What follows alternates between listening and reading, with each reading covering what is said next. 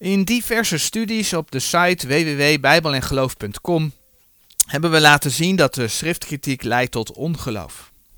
Ook in video's over de BGT op YouTube, op het kanaal van Bijbel en Geloof, hebben we gezien hoe de schriftkritiek zorgt voor uitholling van Gods woord. Men gelooft niet meer dat Jezus Christus God is.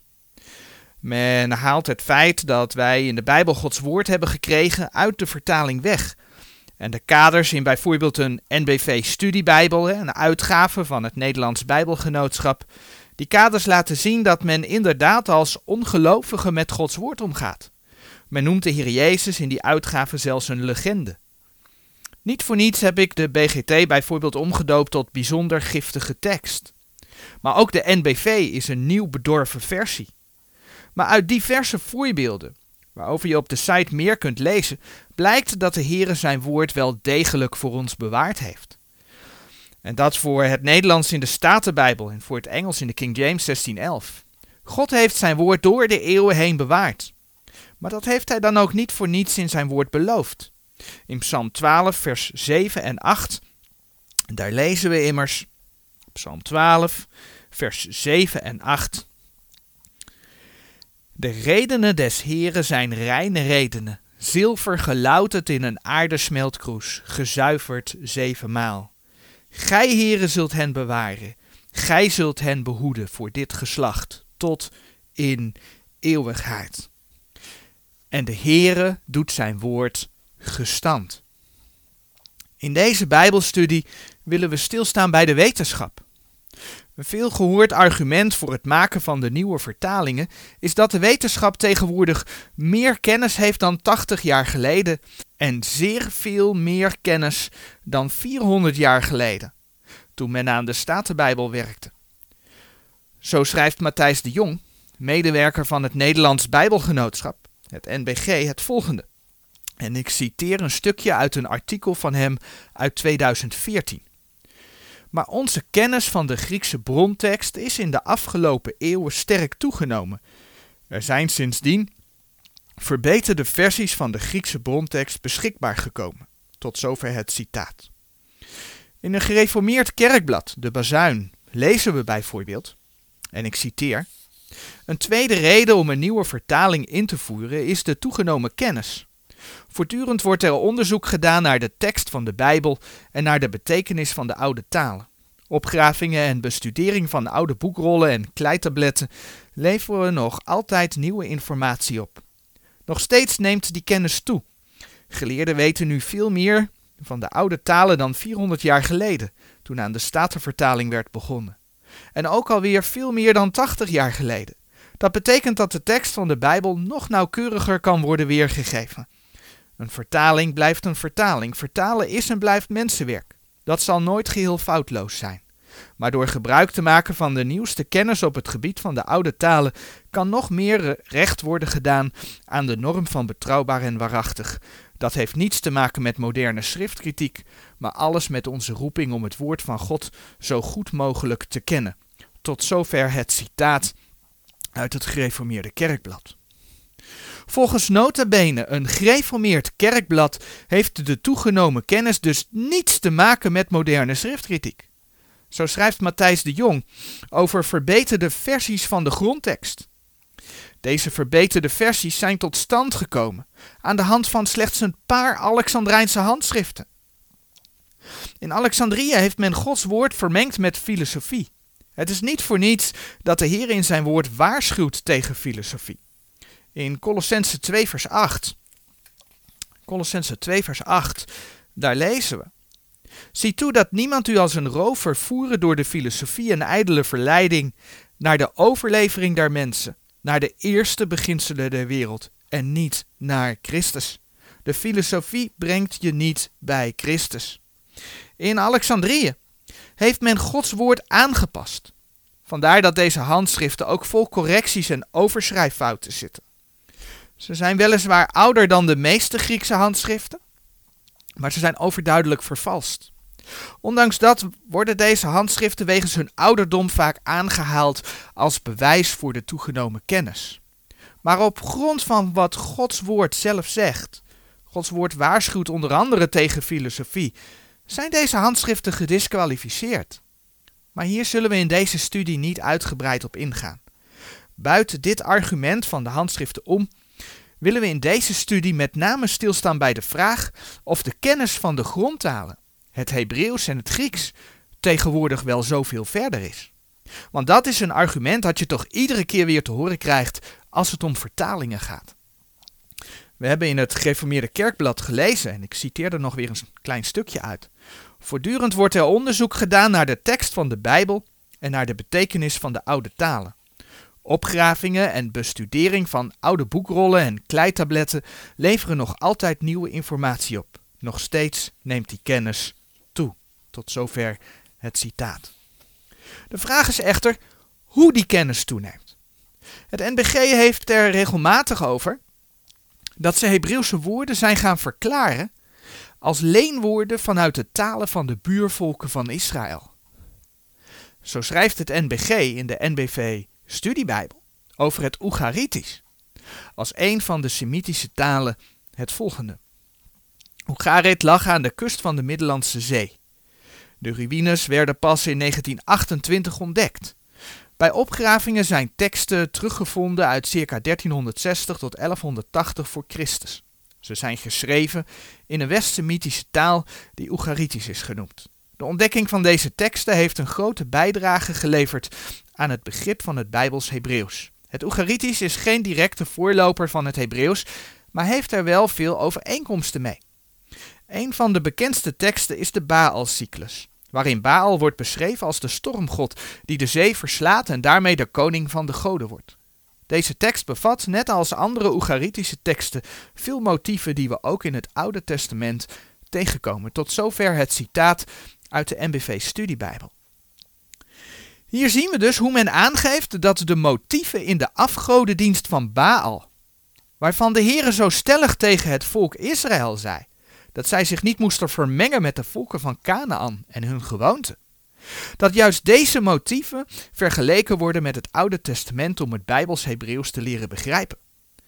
En dat de Heere tegen die vermenging met de volken was en, en hun gewoonten, dat lezen we bijvoorbeeld in Exodus 34. Dat staat op veel meer plaatsen in het Oude Testament, in de wet.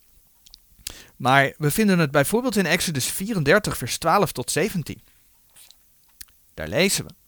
Wacht u dat gij toch geen verbond maakt met de inwoner des lands waarin gij komen zult, dat hij misschien niet tot een strik worden in het midden van u.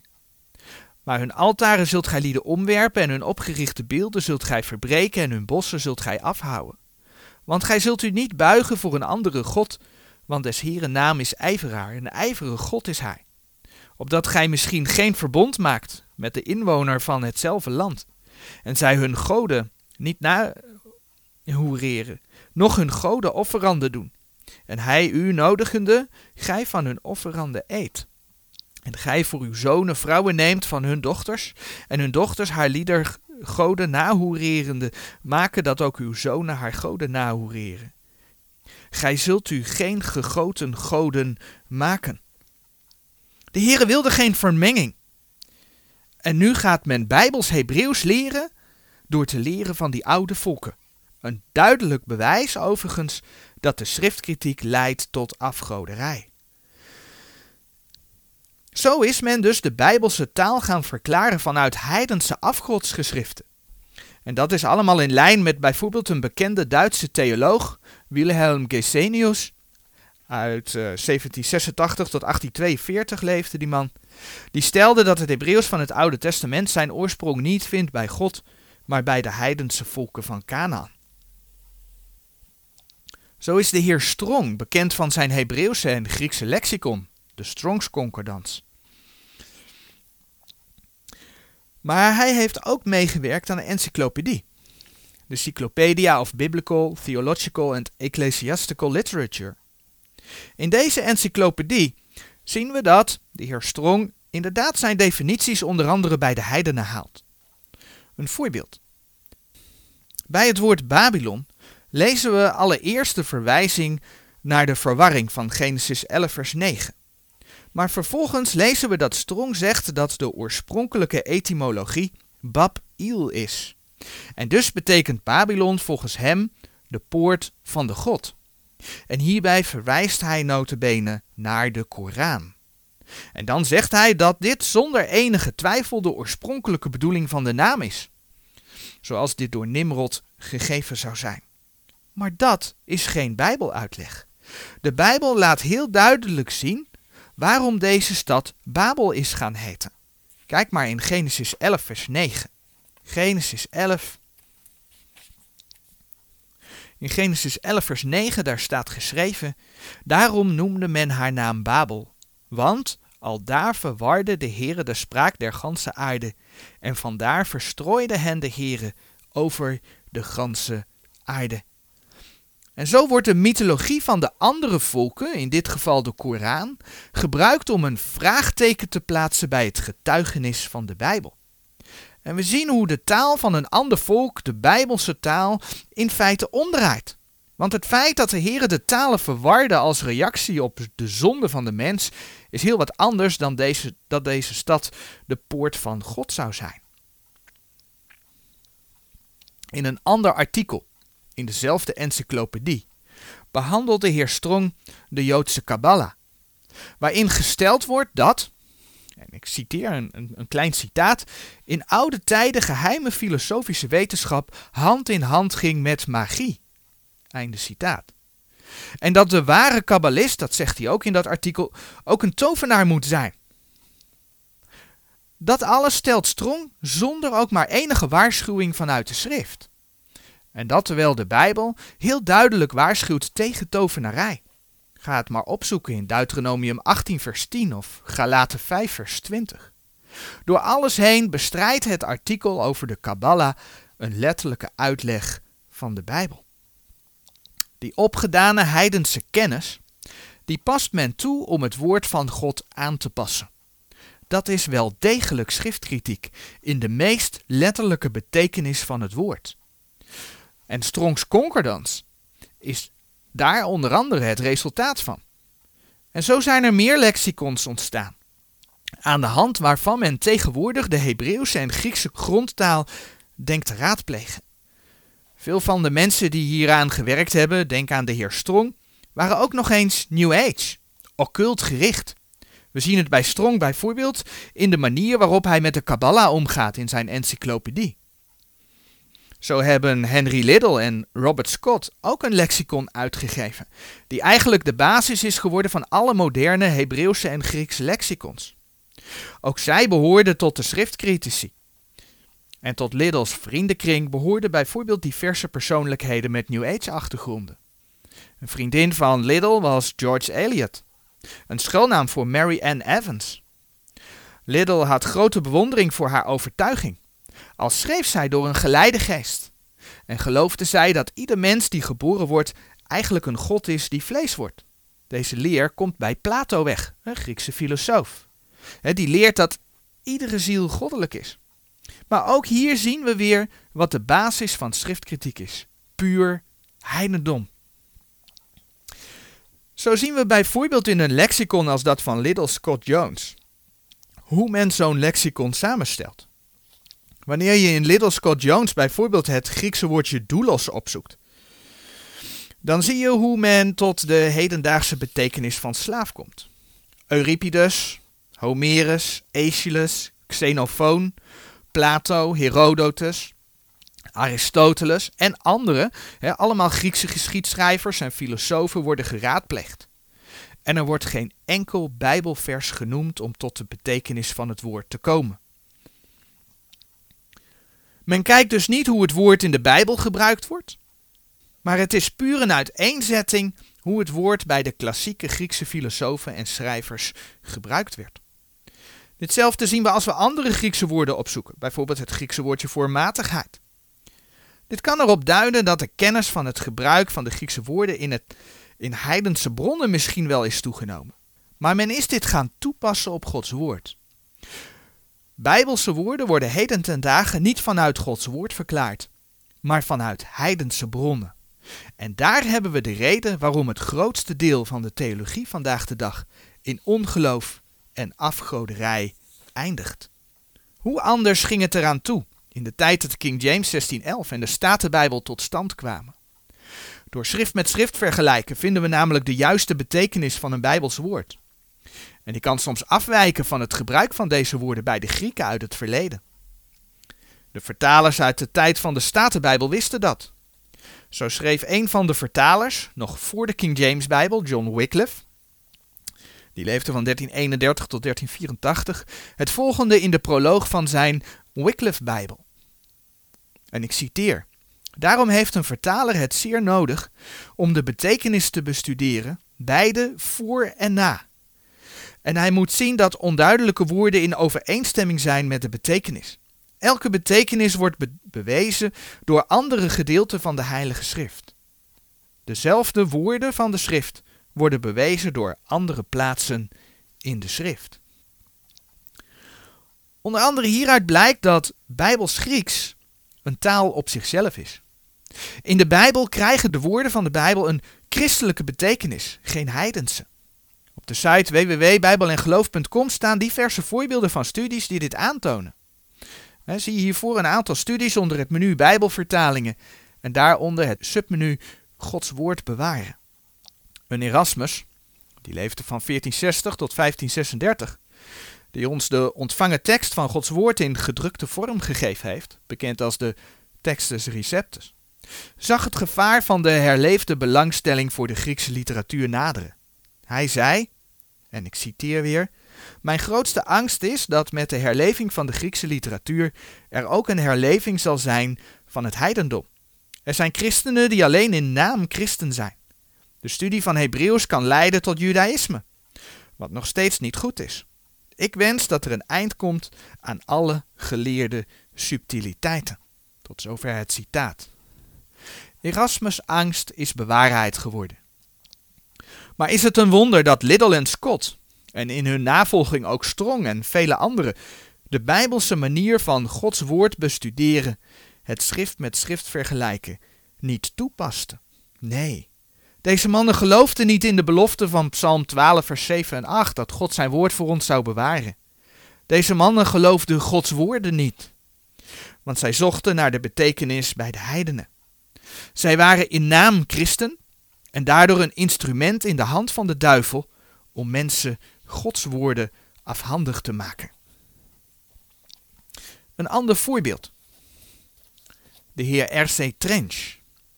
Die leefde van 1807 tot 1886. Hij was ook lid van het Westcott and Hort Revised Version Comité. We gaan hem niet uitgebreid bespreken, maar tekenend is de titelpagina van zijn On the Authorized Version of the New Testament in connection with some recent proposals for its revision. Vertaald is de titel over de Authorized Version van het Nieuwe Testament in relatie tot enkele recente voorstellingen stellen tot, met betrekking tot zijn herziening. Hij had een uitgeverij gekozen waarbij er een logo met slang op zijn titelpagina kwam te staan. Hoe treffend. Het was immers de slang die in het begin tegen Eva zei. Genesis 3, vers 1. Is het ook dat God gezegd heeft? De slang was de eerste die Gods woorden wilde veranderen. En als je naar het plaatje kijkt, dan zie je dat het ook niet zomaar een afbeelding van een slang is. Het gaat hier om een slang in een cirkelvorm, die in zijn eigen staart bijt. En het wordt ook wel een Ouroboros genoemd. En in het midden van die slang die in zijn staart bijt, staat dan ook nog een olielampje. Die Ouroboros, die slang die in zijn staart bijt, in een, in een cirkelvorm, is ook bekend van me, mevrouw Blavatsky's theosofische beweging. En die theosofische beweging, die bestempelt Lucifer als God. Zo wordt binnen de New Age beweging wel beweerd uh, dat wat er met Adam en Eva gebeurd is, dat dat geen zondeval was. Maar dat de slang de mensheid verlichting bracht. Precies het tegenovergestelde van wat Gods woord leert. Vandaar het olielampje in de cirkelvormige slang op de titelpagina van dat boek. Uit een boek dat occulte symboliek bespreekt het volgende over de Ouroboros. En ik citeer. De Ouroboros is een embleem van reïncarnatie. Het is ook een symbool van de eeuwigheid. Om precies te zijn, wordt ons verteld dat de Ouroboros het begin en het eind van het leven betekent, de alfa en de omega. Natuurlijk is dit godslastelijk. De Bijbel vertelt ons duidelijk dat Jezus Christus de Alpha en de Omega is. Openbaring 22, vers 13 zegt: Ik ben de Alpha en de Omega, het begin en het einde, de eerste en de laatste. Zie ook Openbaring 1, vers 8, 11 en 21, vers 6. Tot zover het citaat. Nogmaals zien we dat het niet vreemd is dat mensen die zich op de een of andere manier openstellen voor de beweging die Satan vereert, instrumenten zijn in de handen van de aloude slang om christenen het woord van God afhandig te maken. En dat doen zij dus door Gods woord met filosofie te vermengen, maar ook door de betekenis van woorden te baseren op de afgoderij van het heidendom. En dat is de wetenschap van na 1880 na Christus, van wie men beweert dat het geen schriftkritiek bedrijft en dat het zoveel meer kennis heeft opgedaan. Dat zijn de zogenaamde christelijke wetenschappers die in theologische opleidingen en door bijbelgenootschappen geraadpleegd worden. En wiens werk in veel bijbelstudietools verwerkt zit. En als je wel de Statenbijbel leest, maar ook die studietools, hè, bijvoorbeeld Strong's Concordance of Little Scott Jones gebruikt, dan kan het dus gebeuren dat terwijl je denkt de zogenaamde grondtekst te raadplegen, dat je dan alsnog bij de woordkeus van de nieuwe vertalingen uitkomt. Dus wees gewaarschuwd. En zo zijn er nog veel meer voorbeelden te noemen. En dat gaan we niet doen. Maar wel wil ik één extra voorbeeld geven. En dat betreft de heer James Hope Moulton. Die leefde van 1863 tot 1917. Hij was zoon van een lid van het Bible Revision Committee van Westcott en Hort, die in 1881 na Christus met een eigen Griekse tekst de stroom nieuwe vertalingen op gang hebben gebracht. Deze zoon heeft ook een lexicon uitgegeven om de revised version van zijn vader te verdedigen tegen de groeiende kritiek van de christenen die in die dagen de Bijbel lief hadden. En die lexicon kreeg de titel Vocabulary of the Greek New Testament Illustrated from the Papyri and Other Non-Literary Sources. Een lezing die hij in 1914 hierover hield, gaf hij de titel Egyptian Rubbish Heaps and the Study of the New Testament, vertaald Egyptische afvalhopen en de studie van het Nieuwe Testament. Zo schrijft hij in het voorwoord van zijn Griekse lexicon, en ik citeer: Maar de grote massa van papyri komt van de afvalhopen van Egypte, die soms wel 20 tot 30 voet hoog zijn aan de rand van buitenwijken van oude Egyptische dorpen en steden. Tot zover het citaat. Zo komen zijn papyri ook uit Egyptische graven, uit gemummificeerde krokodillen. Hij stelde in zijn lezing, en ik citeer opnieuw, tot hun afschuw vonden zij uiteindelijk in een graf dat zo waardevol leek alleen gemummificeerde krokodillen. De krokodil was, zoals u weet, een god in het oude Egypte. Toen de orders gegeven werden om het graf te laten voor wat het was, brak een van de werklieden geïrriteerd door het urenlang voor niets graven met zijn schop de achterkant van een van de krokodillen. En zie, uit de binnenkant van het beest kwamen rollen en nog eens rollen papier.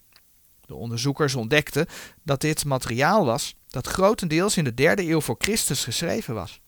Het afvalpapier dat uit deze krokodillen kwam, was genoeg om daar twee grote boeken mee te vullen. Tot zover het citaat. En zo begon hij zijn lezing met, opnieuw een citaat, zij komen van moderne inzichten. En sommige daarvan zijn speculatie. Soms zal speculatie fout zijn. Einde van het citaat. Zoals we al vaker hebben gezien, geeft de wetenschap zelf toe dat ze speculeren. En dan te bedenken dat Gods woord spreekt over het profetische woord dat zeer vast is. Dat niet van eigen uitlegging is. 2 Petrus 1, vers 19 en 20. Deze papieren hadden overigens niets van doen met de Bijbeltekst zelf. Overigens al was dat wel zo. Dan nog was de herkomst Egypte. Het land waar men de Bijbel vermengde met filosofie, maar dat terzijde. We zien in elk geval waar de wetenschap de nieuwe kennis, de zogenaamde toegenomen kennis, vandaan haalt. Het komt zelfs letterlijk uit de afgoden van Egypte. De Bijbel zegt dat we door schrift met schrift vergelijken zijn woord leren verstaan. Dat is de Bijbelse studiemethode. De Heere roept ons in zijn woord namelijk op om woorden te gebruiken die de Heilige Geest leert, door geestelijke dingen met geestelijke samen te voegen. Oftewel, door schrift met schrift te vergelijken. In 1 Korinthe 2, vers 13, daar lezen we bijvoorbeeld. 1 Korinthe 2, vers 13. Welke wij ook spreken, niet met woorden die de menselijke wijsheid leert, maar met woorden die de Heilige Geest leert, geestelijke dingen, met geestelijke samenvoegende. Want wat zei de Heer Jezus? Hij zei in Johannes 6, vers 63: De woorden die ik tot u spreek zijn geest en leven. De woorden van de Heer Jezus, de woorden van de Heere God zijn geest en leven. Door schrift met schrift te vergelijken, voegen wij geestelijke dingen met geestelijke samen. Daardoor vinden wij Gods betekenis van Bijbelse woorden. Zoals eerder gezegd, Bijbels Grieks is dan ook een taal op zichzelf. In de Bijbel krijgen de woorden een christelijke betekenis, geen heidense. De kennis van Bijbels Grieks binnen de zogenaamde christelijke wetenschap is de laatste 200 tot 300 jaar dan ook niet toegenomen, maar eerder afgenomen door een steeds meer toenemende interesse voor heidense bronnen bij de heren wetenschappers. En daarmee is het argument van de grotere kennis van de wetenschap tegenwoordig volledig ontkracht. We willen in deze Bijbelstudie afsluiten met de bespreking van een gedeelte uit Gods Woord. En dan wel Johannes 10. Johannes 10, de eerste 11 versen. En laten we dat gewoon lezen. Johannes 10, vanaf vers 1. Voorwaar, voorwaar zeg ik u lieden, die niet ingaat door de deur in de stal der schapen, maar van elders inklimt, die is een dief en moordenaar. Maar die door de deur ingaat is een herder der schapen. Deze doet de deurwachter open en de schapen horen zijn stem en hij roept zijn schapen bij namen en leidt ze uit. En wanneer hij zijn schapen uitgedreven heeft, zo gaat hij voor hen heen en de schapen volgen hem, overmits zij zijn stem kennen. Maar een vreemde zullen zij geen zins volgen, maar zullen van hem vlieden, overmits zij de stem der vreemde niet kennen. Deze gelijkenis zeide Jezus tot hen, maar zij verstonden niet wat het was dat hij tot hen sprak. Jezus dan zeide wederom tot hen, Voorwaar, voorwaar, zeg ik u, ik ben de deur der schapen. Alle, zoveel als er voor mij zijn gekomen, zijn dieven en moordenaars. Maar de schapen hebben hen niet gehoord. Ik ben de deur. Indien iemand door mij ingaat, die zal behouden worden, en hij zal ingaan en uitgaan en weide vinden. De dief komt niet, dan opdat hij stelen en slachten en verderven. Ik ben gekomen, opdat zij het leven hebben en overvloed hebben. Ik ben de goede herder. De goede herder stelt zijn leven voor de schapen. In dit gedeelte spreekt de Heer Jezus in de eerste plaats de gelovige Joden toe. Dit blijkt onder andere ook uit Johannes 10, vers 16. In vers 16 lezen we: Ik heb nog andere schapen die van deze stal niet zijn, deze moet ik ook toebrengen. En zij zullen mijn stem horen, en het zal worden één kudde en één herder. De gemeente van de Heer Jezus bestaat uit wederom geboren Jood en wederom geboren heiden. Door het lijden en sterven van de Heer Jezus zijn zij één in zijn lichaam. Dat lezen we bijvoorbeeld in Efeze 2. In Efeze 2, vers 14. Daar lezen we. Efeze 2, vers 14. Want hij is onze vrede die deze beide één gemaakt heeft en de middelmuur des afscheidsels gebroken hebbende. En dan gaat vers 16 verder. En opdat hij die beide met God in één lichaam zou verzoenen door het kruis, de vijandschap aan hetzelfde gedood hebbende. Leerstellig spreekt de Heer Jezus in Johannes 10 in de eerste plaats tegen het Joodse volk. Logisch ook, want op het moment dat de Heer Jezus dit uitsprak, bestond de gemeente nog niet. Maar wij kunnen hier zeker ook geestelijke lessen uit leren. En in geestelijke zin zijn deze versen zeker ook van toepassing op ons als gemeente van Jezus Christus. In 1 Petrus 2, vers 25. 1 Petrus 2, vers 25. Daar lezen we. Want gij waart als dwalende schapen, maar gij zijt nu bekeerd tot de herder en opziener uwer zielen. Ook wij worden gezien als schapen. Zo zou je ook nog kunnen kijken in Romeinen 8, vers 36. Zo lezen we in Johannes 10, vers 9 dat de Heer Jezus zegt: Ik ben de deur. Alleen de Heer Jezus verschaft toegang tot de Vader in de hemel. Door hem is het voorhangsel van de tempel in tweeën gescheurd. Dat lees je in Matthäus 27, vers 51. Door hem hebben we net in Efeze 2, vers 14 gelezen dat de middelmuur des afscheidsels in de tempel afgebroken is. De middelmuur die ervoor zorgde dat de heidenen niet verder in de tempel konden komen. Die is afgebroken door de Heer Jezus.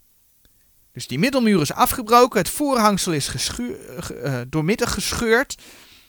De toegang tot de Vader is vrij voor Jood en Heiden. De Heer Jezus die zei dan ook in Johannes 14 vers 6. Johannes 14 vers 6. Ik ben de weg en de waarheid en het leven. Niemand komt tot de Vader dan door mij. En dan lezen we in Johannes 10, vers 3. En hij roept zijn schapen bij name en leidt ze uit. Zo werd Israël geroepen uit Egypte. Zij maakten hun exodus, hun uittocht. Maar ook de gemeente is geroepen uit de wereld. Kijk maar in Handelingen 15, vers 12 tot en met 14. En zo zullen wij eens geroepen worden en de Heeren tegemoet gaan in de lucht. 1 Thessalonicense 4, vers 16 en 17 over de opname van de gemeente. Maar we zullen ook weer met hem terugkomen bij zijn tweede komst. Openbaring 19, vers 14. En dat is eigenlijk wat we in Johannes 10, vers 9 lezen. Waar staat geschreven: En hij zal ingaan en uitgaan en weide vinden. Maar dan lezen we dus in Johannes 10, vers 1 het volgende. Voorwaar, voorwaar zeg ik u lieden, die niet ingaat door de deur in de stal der schapen, maar van elders inklimt, die is een dief en moordenaar. Wanneer men dus niet via de Heer Jezus gaat, via zijn volbrachte werk, dan is men een dief en moordenaar. Zo is het de duivel die langs een andere weg wilde opklimmen tot God. Of eigenlijk tot boven God. In Jesaja 14, vers 12 tot en met 15 kun je daarover lezen. Maar het is dan ook deze duivel waarover de Heer Jezus het volgende tegen het Joodse volk zegt in Johannes 8. Johannes 8, vers 43. Waarom kent gij mijn spraak niet? Het is omdat gij mijn woord niet kunt horen. Vers 44. Gij zijt uit de vader de duivel en wilt de begeerte uws vaders doen. Die was een mensenmoorder van den beginnen en is in de waarheid niet staande gebleven, want geen waarheid is in hem. Wanneer hij de leugen spreekt, zo spreekt hij uit zijn eigen, want hij is een leugenaar en de vader derzelfde leugen. De duivel is een mensenmoorder van den beginnen, zegt Gods woord. Daar is hij dus op uit. De Heer Jezus, die zei in Johannes 10, vers 8: alle, zoveel als er voor mij zijn gekomen, zijn dieven en moordenaars. Maar de schapen hebben hen niet gehoord. En ieder die er voor de Heer Jezus is geweest, is een verwijzing naar Plato, naar Boeddha, naar Tammuz, naar Aristoteles, naar Socrates, naar Euripides, naar Herodotus, naar Philo, naar Krishna, naar Shiva enzovoort. De Bijbel zegt dat zij dieven en moordenaars zijn. En dat komt omdat zij een weg, een weg, tot een God of het goddelijke leren zonder Jezus Christus. En dat kan dus niet, zegt Gods woord. Want niemand komt tot de Vader dan door mij. Johannes 14, vers 6. En dan zegt de Heer Jezus, maar de schapen hebben hen niet gehoord. De Heere geleerden, die de schriftkritiek bedreven of bedrijven, en die ons de Griekse en Hebreeuwse studietools gegeven hebben. Met hun hang naar het occulte en zelfs de Ouroboros op hun werk lieten plaatsen, waren blijkbaar geen schapen. Want zij hebben wel naar hen gehoord. Wanneer je een interesse hebt voor de Griekse filosofen, voor de Baal-cyclus in het Oegaritisch, voor mevrouw Blavatsky, dan ken je de Heer Jezus niet. En probeer je God te bereiken op een andere manier. Deze mensen hebben ervoor gezorgd dat het gezag van Gods woord voor veel mensen weggevallen is. Dat de inhoud van wat men als Gods woord verkoopt veranderd is. Nieuwe vertalingen zijn niet meer Gods woord. Deze mensen zijn maar op één ding uit. We lezen het in Johannes 10, vers 10. De dief komt niet dan opdat hij stelen en slachten en verderven. En dat is het effect wat we vandaag de dag, in de tijd van afval van het geloof, in deze eindtijd om ons heen zien gebeuren. Het is een geestelijk slachtveld omdat mensen hun geestelijk zwaard, het woord van God, afhandig is gemaakt of afhandig wordt gemaakt. En ja, ondanks dat het geen echte schapen zijn van die ene kudde, bevinden zij zich wel onder de kudde. En dat maakt het voor velen lastig. In Handelingen 20, Handelingen 20, vers 28 tot en met 30. Handelingen 20, vers 28. Daar waarschuwt Paulus de ouderlingen van de gemeente Efeze. En daar lezen we Handelingen 20, vers 28. Zo heb dan acht op uzelf en op de gehele kudde, over de welke u de Heilige Geest tot opzieners gesteld heeft, om de gemeente Gods te wijden, welke hij verkregen heeft door zijn eigen bloed. Want dit weet ik, dat na mijn vertrek zware wolven tot u inkomen zullen, die de kudde niet sparen. En uit uzelf zullen mannen opstaan, sprekende verkeerde dingen, om de discipelen af te trekken achter zich. Helaas hebben de meeste theologische opleidingen en bijbelscholen, en in navolging van hen, kerken en gemeentes, deze waakzaamheid uit het oog verloren en zijn prooi geworden van de zware wolven. Wanneer wij zien wat de wetenschap en de wetenschappers zeggen en doen, dan weten we dat zij luisteren naar degenen die voor de Heer Jezus zijn gekomen. Zij gaan te raden bij de geschriften van de heidevolken en hun afgoderij, en komen daardoor uit bij afgoderij. Zij zijn geen schapen van de kudde, en zijn daarmee zware wolven die uit zijn op stelen, slachten en verderven. Het enige wat zij op het oog hebben is de dood, de geestelijke dood van de mens in opdracht van hun meester, bewust of onbewust. De zogenaamde christelijke wetenschap van de laatste 2 tot 300 jaar is dus niet vele stappen verder, maar is juist de oorzaak van de grote afval van het geloof van deze eindtijd. Maar wat is het dan mooi dat de schapen weten dat God zijn woord bewaard heeft. Psalm 12, vers 7 en 8. Wat God beloofd heeft, dat doet hij. Wat is het dan mooi om te weten dat de schapen zijn stem verstaan. Laten wij vluchten voor de stem van de vreemde, zoals Johannes 10, vers 5 zegt. Laten wij ons verre houden van de schriftkritiek en de zogenaamde Griekse en Hebreeuwse woordstudies, omdat zij aantoonbaar de geestelijke dood brengen. Zo zegt ook 1 Timotheus 6, vers 20. 1 Timotheus 6, vers 20. O Timotheus, bewaar het pand u toebetrouwd, een afkeer hebbende van het ongoddelijk ijdelroepen en van de tegenstellingen der valselijk genaamde wetenschap. Voor de schapen geldt de belofte van Johannes 10, vers 9. Ik ben de deur. Indien iemand door mij ingaat, die zal behouden worden, en hij zal ingaan en uitgaan en weide vinden. En Johannes 10, vers 10 zegt dat nog. Ik ben gekomen, opdat zij het leven hebben en overvloed hebben. Amen.